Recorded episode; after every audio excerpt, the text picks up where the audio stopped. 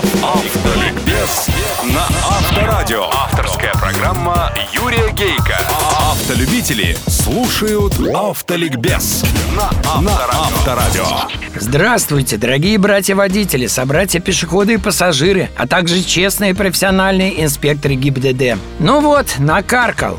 Только-только ваш покорный слуга придумал идиотен тест по-русски определять вменяемость водителя по степени залепленных грязью номеров и фонарей машины, как гораздо более серьезные товарищи вышли в Думу с инициативой настоящего идиотен теста по-русски. Если коротко, 100 нарушений в год, пройди психиатра. Мол, нормальный человек не может вести себя так безбашенно на дорогах. Сразу несколько общественных организаций внесли в Госдуму предложение об ужесточении наказания для водителей-рецидивистов. Под этим предложением подписи представителей гильдии автошкол России, Общества синих ведерок, профсоюза таксист. В документе указывается, цитирую, «Необходимо довести до общественности мысль о существовании социальной группы людей, делающих вызов законопослушным водителям своим негативным поведением на дороге. В настоящее время они по-прежнему по-прежнему фактически неуязвимы. Существующая плоская шкала ответственности не позволяет призвать их к порядку. Конец цитаты.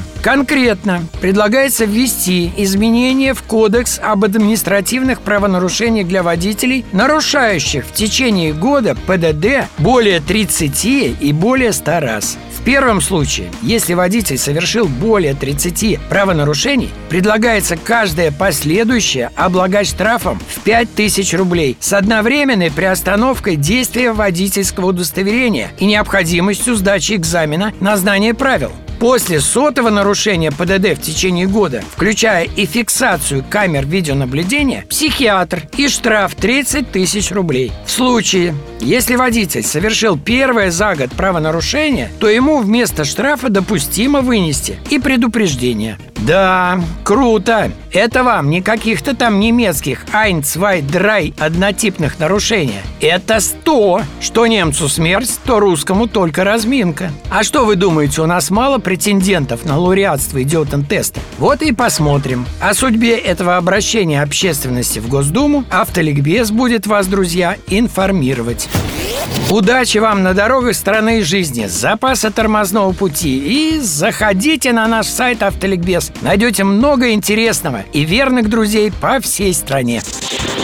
Автоликбез на Авторадио. Авторская программа Юрия Гейка. Автолюбители слушают Автоликбез на Авторадио.